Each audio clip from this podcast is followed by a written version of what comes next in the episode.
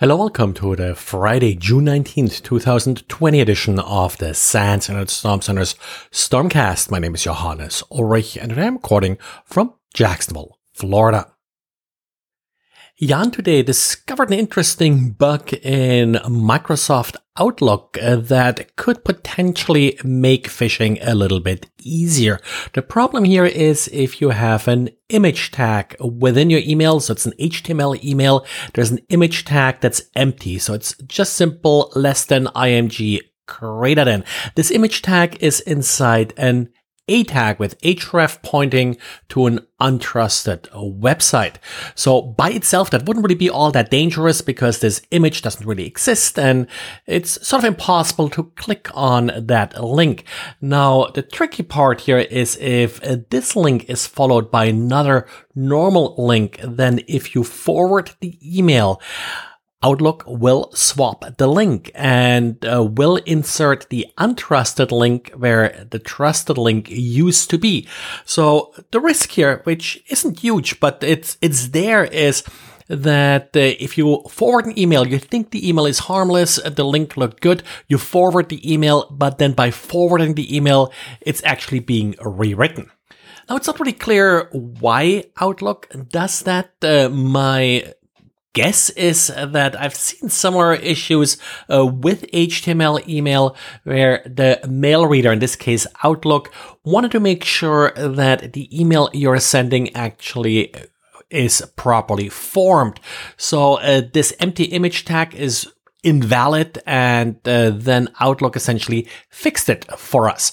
Uh, this actually sometimes is done to prevent cross-site scripting vulnerabilities and such uh, because it's really hard to validate the HTML that's not properly formed. So a lot of the libraries that check for cross-site scripting will first check for invalid HTML, remove it, fix it, and uh, then validate the email. So it could be an artifact that's sort of caused by this logic. I've seen this in other uh, webmail based systems usually before uh, Yahoo, for example, had an issue like this where actually cleaning up uh, the broken link caused the cross-site scripting. Now, this issue is something that Jan just ran into yesterday. Of course, earlier this week, he had his webcast uh, where he talked about uh, several issues like this that make phishing easier. I'll post the link to the recording again uh, because the live webcast was a little bit uh, messed up. Uh, people weren't able to join the room, but the archive is available now. And Cisco today released a number of updates. What's sort of noteworthy here is that first of all, there are updates for WebEx clients and the vulnerability being addressed here could lead to code execution. So certainly something you want to pay attention to. And secondly, Cisco now has a page with devices that are made by Cisco and potentially vulnerable to the Ripple 20 vulnerabilities. These are the Treck IP stack vulnerabilities that I talked about earlier this week. And this vulnerability will certainly keep on giving for a while or this set of vulnerabilities because it does affect a very large number of different devices, not just Cisco's. And then we have a new unauthenticated and unpatched remote code execution vulnerability in a large number of Netgear routers. The vulnerability was discovered independently by the Zero Day Initiative as well as by Adam Nichols of cybersecurity firm Grimm.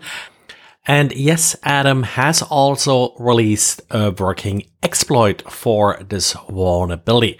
Well, it's actually pretty easy to exploit this vulnerability. It's a simple parameter. I believe it's a part of the firmware update. It's uh, just the name, the file name for the firmware that's being copied into a limited size buffer without any length check.